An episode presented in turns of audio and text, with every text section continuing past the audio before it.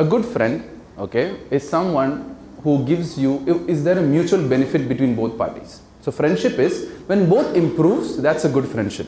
When one person goes down and one person goes up, there is something wrong in the friendship. It's kind of a contract kind of a thing. Someone is winning, someone is losing. So any friendship you have, just compare yourself. Are both improving or not? If they're improving, it's good friendship. If you're not improving, be careful. Okay? You're in wrong hands. Now I'll tell you why.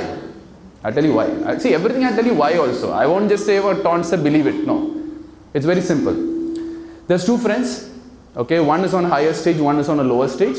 You said, you know, you have to help your friends, right? You've been all told to help your friends, correct? It's good. But I always say help only three times. Because you know why?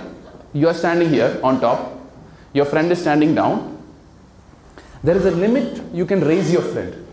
Right? You can push, you can pull, you can pull, you can pull. If this down friend is not willing to stand up, how much ever you pull up, you cannot pull the person. Because the pull person is continuously pulling down, pulling down, pulling down. So what happens? You're pulling, pulling, pulling, pulling, pulling, pulling, pulling. You get tired. Then what happens? The friend will just pull you down, and you come as good friends again. No, you become good friends again, right? So, so, so it's your choice. You want to stand here, or you want to go down. So it's all your choice, right? So the friend is not negative here. You got it?